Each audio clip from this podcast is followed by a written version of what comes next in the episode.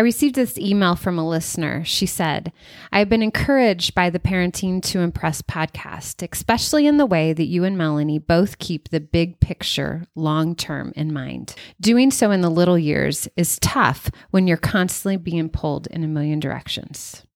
She goes on to say, in the podcast about sex and sexuality, I was convicted about first planting the seeds of talking about sin with my kids. Do you have any tips or insight on talking to young children about sin without discouraging doom and gloom? I feel my kids get overwhelmed and tune out with the topic of sin. Can you provide some ideas? Welcome back to Parenting to Impress, your go to podcast to learn practical ways to love God and love others and impress this on the hearts of your children. I am your host, Heidi Franz, and I am joined by my dear friend, Melanie Simpson. Two moms who have made a lot of mistakes, but have found grace and truth along the way. Melanie, this mom brings up a great point talking about sin. Is it necessary? Gosh, I wish it weren't. it would make discipling little kids, especially, a lot easier. But at the end of the day, if our goal is to introduce our children and to lead them to Christ, we have to talk about sin. Yeah. We cannot separate the gospel message from sin. First of all, what is sin? This is how I describe it to kids in preschool. Sin is the bad choices we make. Mm-hmm. It's when we choose to do what we want instead of what God wants. Yeah. Now, for little kids, I explain that as our parents are who God has put in charge of us. Right. And so when we do not obey our parents, then we are not obeying God. Yeah. Also, when we are not loving other people with respect. And so we go to 1 Corinthians 13, 4 through 9, talking about that love is kind, love is patient, love does not demand its own way. So anytime we're not obeying our parents, anytime we're not loving our siblings or other people, that is sin. And I would say the next step is to remind them that we all sin. I mean, that's in, found in Romans several places that mommy and daddy are sinners, you are a sinner. It's not just that you're the only one. Absolutely. Your word choice is bad choices. If that doesn't sit well with you, say wrong choices or mm-hmm. call it disobedience. That's up to you.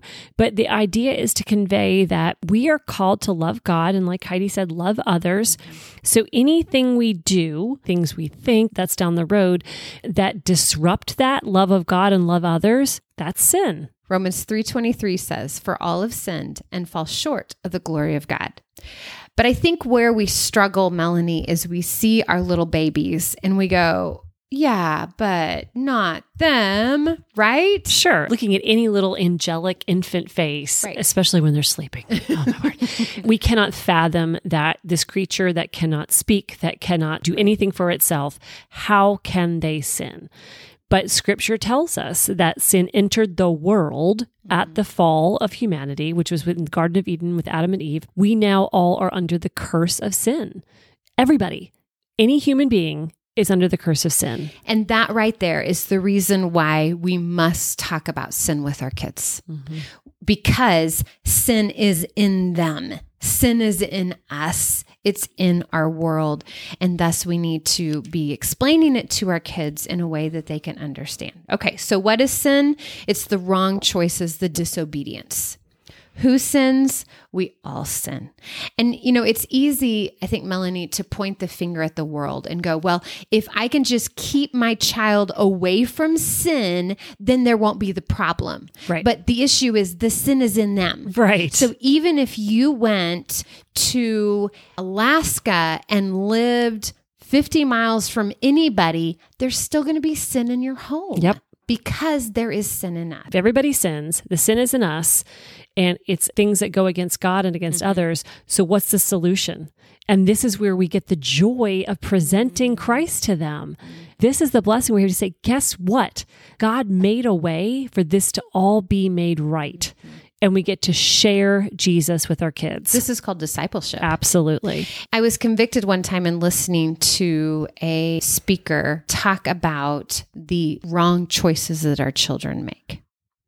And we can look at those wrong choices and get incredibly frustrated, especially when they happen over and over again. Or we can look at them as opportunities to point our children to Christ.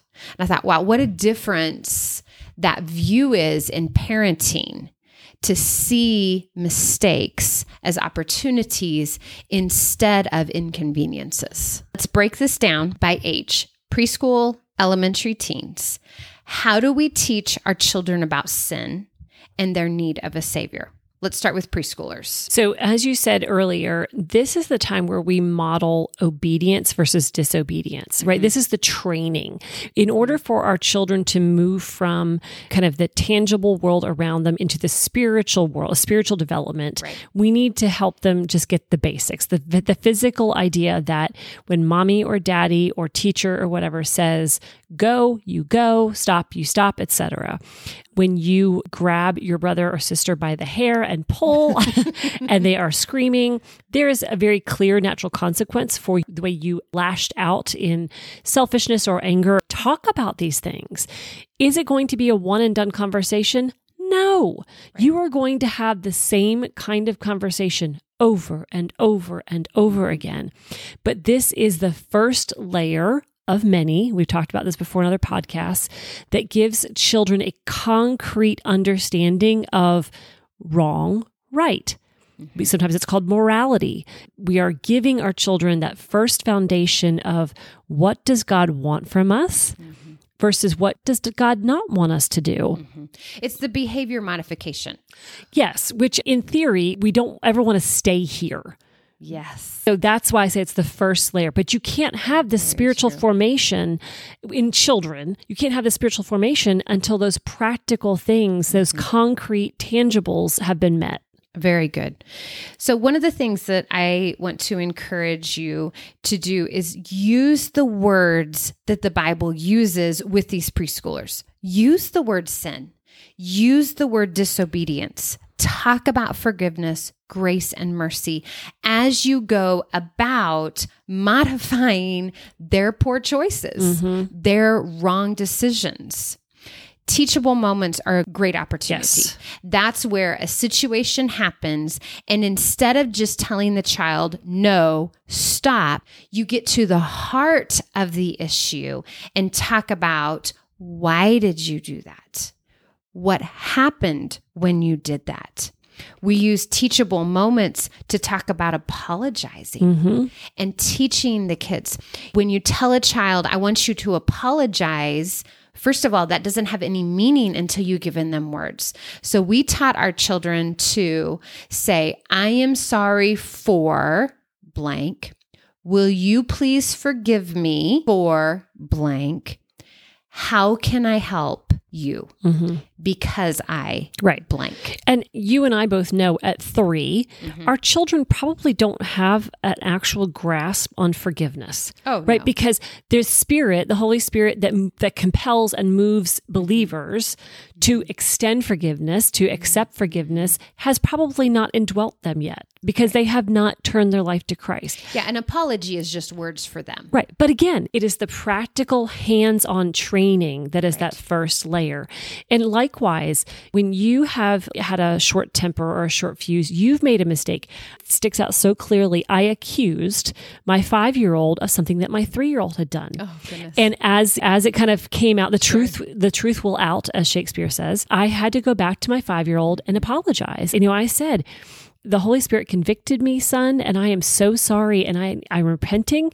I'm going to ask forgiveness of God, and I'm going to ask you to forgive me too. So, that example. Yes. But I love too, Heidi, you are so good about talking about um, emotions. We want to tell our kids about emotions, and, and they're God given, but not to be ruled by them. Mm-hmm. So, saying, I can see that you are really angry right now, mm-hmm. your sibling What's mm-hmm. going on here? Mm-hmm. Give them a chance to talk about it. And then, like you said, let's get to the heart of this. How can we love your sibling well, even while you're angry? Yeah. Be angry, but sin not. And so helping children understand that. I think in the preschool time, it's very important to be finding examples of this.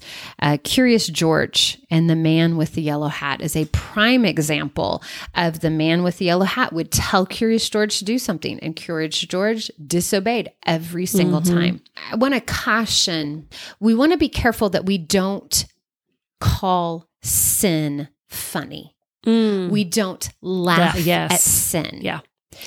I remember one time that my child was doing something, and I mean, it was a flat out disobedience. And inside me, I was giggling because it was so over the top. But sin is never cute. Disobedience is never funny. And so we want to be very careful that we don't encourage our children to sin because of the chubby cheeks right. and the funny things they're saying. Or that we post it and share for the world that we are making a mockery of sin by laughing at it. And it hurts my heart, honestly, to see so many videos of kids disobeying, mm-hmm. sinning for a laugh. So, looking for those teachable moments to be explaining what sin is and consequences of sin, mm-hmm. whether it's in books or movies. With elementary age kiddos, we're moving beyond the behavior modification and starting to look at the need for a savior. Mm-hmm. Now, some of you may go, Well, I'm doing that with my preschooler. Fantastic. Absolutely. We want to be starting this yep. with the preschooler. But in elementary, it's no more do this because I say do it. Now we're starting to look at the why. Right. You think about a typical elementary age child, their world is opening up. Mm-hmm. Whatever your school choice is, there are going to be more people in their lives. They're going to be exposed to more things. And so it's just natural that your conversation is going to grow, it's going to encompass more things. Um, they are developing an awareness of the world around them. And so, again, it's a wonderful time to remind them you are a sinner and there is sin in the world. And how do we tackle that? Only through Jesus Christ. And it's also a time where we begin to engage their thoughts, their ideas. We want to raise thinking theologians. Mm-hmm. We don't want these blind sheep. We want sheep that are faithful to the Lord, but who can have conversations about their faith begin asking those questions and pulling things apart. This is not a one and done. It's another layer. And speaking of not one and done, this is when it really starts to come out in your children of these issues that they keep running back to. Yep that they have strong ties to. Maybe they get angry really easily. Maybe they are not organized and are continually struggling with being late and not being ready. And so, what we want to do is help our children see that they need help and pointing them back to the help that God can provide them right. because of the sin in their life. And using the example of God wants to sand off those rough edges and he wants to be the sandpaper. Yeah. And it's not fun, but he's gentle. Yes. And the outcome is always for our good and for his glory. And so we can rest in the knowing that unlike a lot of the things in the world that are hard and the outcome is not great. Mm. When we are being submissive to sanctification, which is what Heidi was calling mm-hmm. the sandpaper, the outcome is always better. Absolutely. It's always better. What you were saying earlier, Heidi, about the issues that our children's have. You have to be a student of your own child. Mm-hmm. Here's the good news, bad news. Every kid in your house is different. I don't care how similar they are, their sin issues, the ones that kind of rise to the top, are going to be different. And so it is up to you and your spouse to really get to know your kids. Yeah, very true. You were talking about uh, apologizing, and we were talking about giving words to our kids on how to apologize. I think there's also during the elementary age is when we start confessing our sins, showing our kids how to deal with sin and how we, on a personal level, are dealing with sin. Yeah. So let's use for an example that you are not, as an adult, you are not making healthy choices. Maybe it's you're not exercising, you're eating poorly, and to confess to your kids, this is something that I'm struggling with. This is how I'm dealing with it. Mm-hmm. I think in the teenage years, talking about sin is a great time to talk about accountability. Mm-hmm. Because when we're stuck in sin, what does God call us to do? call on the body of Christ to help us to hold us accountable. Right. If we are struggling with something, we're going to confess that to our kids and we're going to show them what accountability looks like and being willing to have accountability. Mm-hmm. And I know you didn't mean it this way, but I'm just going to pick on it for a second. You said, I'm struggling with. And I would just say, take the word struggling out to say, I am sinning by. Oh, I love that. Mistreating my body. Yeah. Um, I know that it is the Lord's temple. You know, scripture tells us that. And I am right. sinning by over consuming, underusing it, and in a way that is not going to help the longevity of my body. And I want my body to be strong so that I could serve the Lord for as many days as He's given me. And I, I'm guilty of it too. So I'm not just picking no, on I, you. I'm so glad you said that, Melanie, because isn't that just what we do? Mm, hmm We call a sin cute. Mm-hmm. We call a sin struggle. We just diminish the, yes. the the levity of it. I mean, it is it's a big deal. In reality, it is a choice that I am making. Yes. Yeah. It is a choice my child is making. And I think that's the other thing too is the root of all sin is the unwillingness to be submitted humbly to the Lord. And at the end of the day, each and every one of us have a choice to make. Mm-hmm. Is God the king of my life? Is he the only one on the throne of my heart or is he not?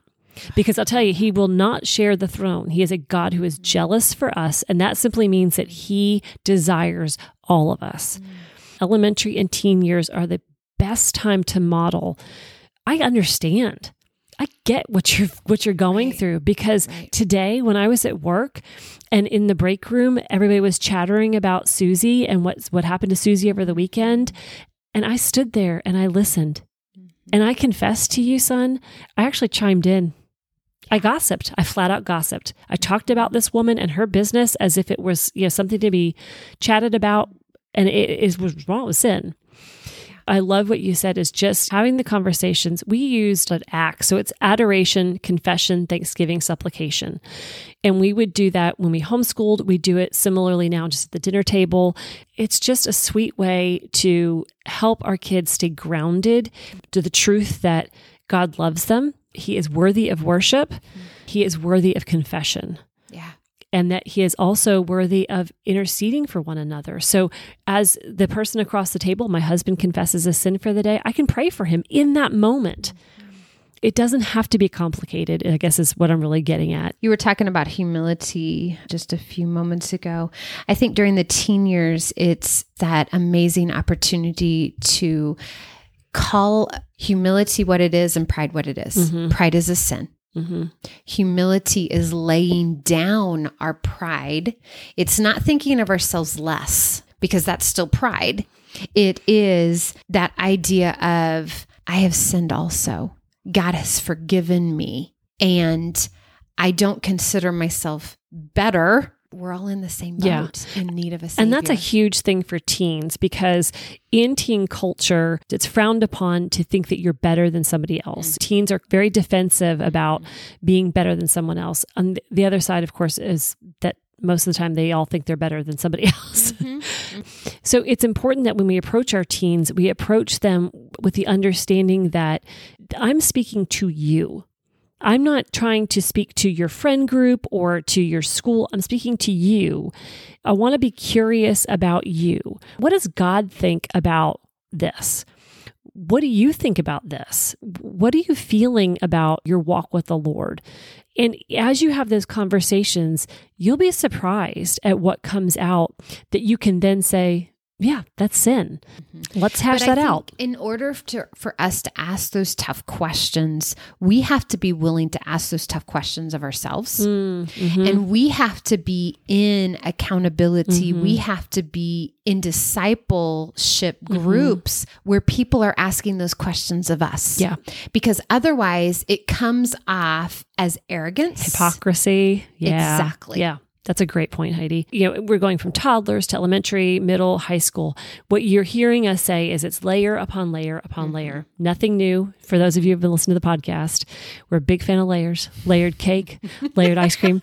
You yourself have to be in relationship with God so that you have an awareness of your own right. sin, so that you have the ability to say, I confess, I'm doing this too, and inviting those conversations. You know, I'm just thinking about the woman who's going, okay, but I don't want my child to be filled with shame. All they're hearing is that's a bad choice, bad choice, bad, you know, how, so how do we walk that line between teaching them rightly about sin and not falling into this ditch where like they spend the rest of their lives having to get rid of the shame that they, they heaped upon them as a child? Oh, I love that question on so many levels. I think shame comes when forgiveness doesn't follow. Hmm. Shame comes when somebody is pointing their finger it's kind of the imagery that I have in my brain right now of you did wrong, mm-hmm. you failed, you messed up. Mm-hmm. And it goes back to the child's identity, which you can say, well, but Heidi, you said at the beginning that in their makeup is sin. Yes, it is. But their identity is a child of God. Mm. To get rid of that sin is a desire to glorify God. Shame is you messed up, there's no hope. Right. Shame says, I am bad. Yes. I am unacceptable. Something in me mm-hmm. is so, so bad, so unworthy. From a Christian perspective, that's actually true. You are flawed. Right. You are unacceptable as you are. But the gospel says, grace says, mm-hmm. I love you where you are. I love you flawed. I love you unacceptable because I'm going to give you Jesus' righteousness. I'm going to give you his love and his grace and his mercy. And then you are acceptable to me. I think about the two ditches. We've got the ditch that is, it is all grace, it is all love. And then we've got the ditch of shame on you. You failed, you messed up. Right. And John chapter 1 says that Jesus was grace and truth. Both. Mm-hmm. When we get into a ditch, is when our kids don't understand what sin is, when they ignore what sin is, when they are abusing grace, versus the other ditch where they have the shame. Mm-hmm. And so we need to come together. And I think that happens on the road of relationships. Absolutely. When we are walking alongside of them through their journey, just like God's walking alongside us through our journey. Yeah. I just want to close by saying none of us get this right all the time. Oh goodness, no. I would say the the victories we celebrate are probably few and far between. Mm-hmm. But the best news of all is our God is a redeemer and a restorer. The times that you feel like that did not land the way I intended, we did not connect, he misunderstood me, she's not getting it. We, by faith, believe that God will move for that child's good and for his glory. And so we can trust him to be faithful. And he is a promise keeper. Scripture tells us again and again and again of all the promises he's fulfilled. And one of the promises that he gives us is that when we are obedient to him, he will do work in our hearts. He is transforming us. We just rest in that. I mean, that's as much for me as it is for anybody listening, but there is peace in knowing that our God is a restorer and a redeemer. We want to thank you for listening to the Parenting to Impress podcast. Be sure to visit abcjesuslovesme.com and check out the show notes for more information on topics shared in this episode. Please subscribe and share with your friends.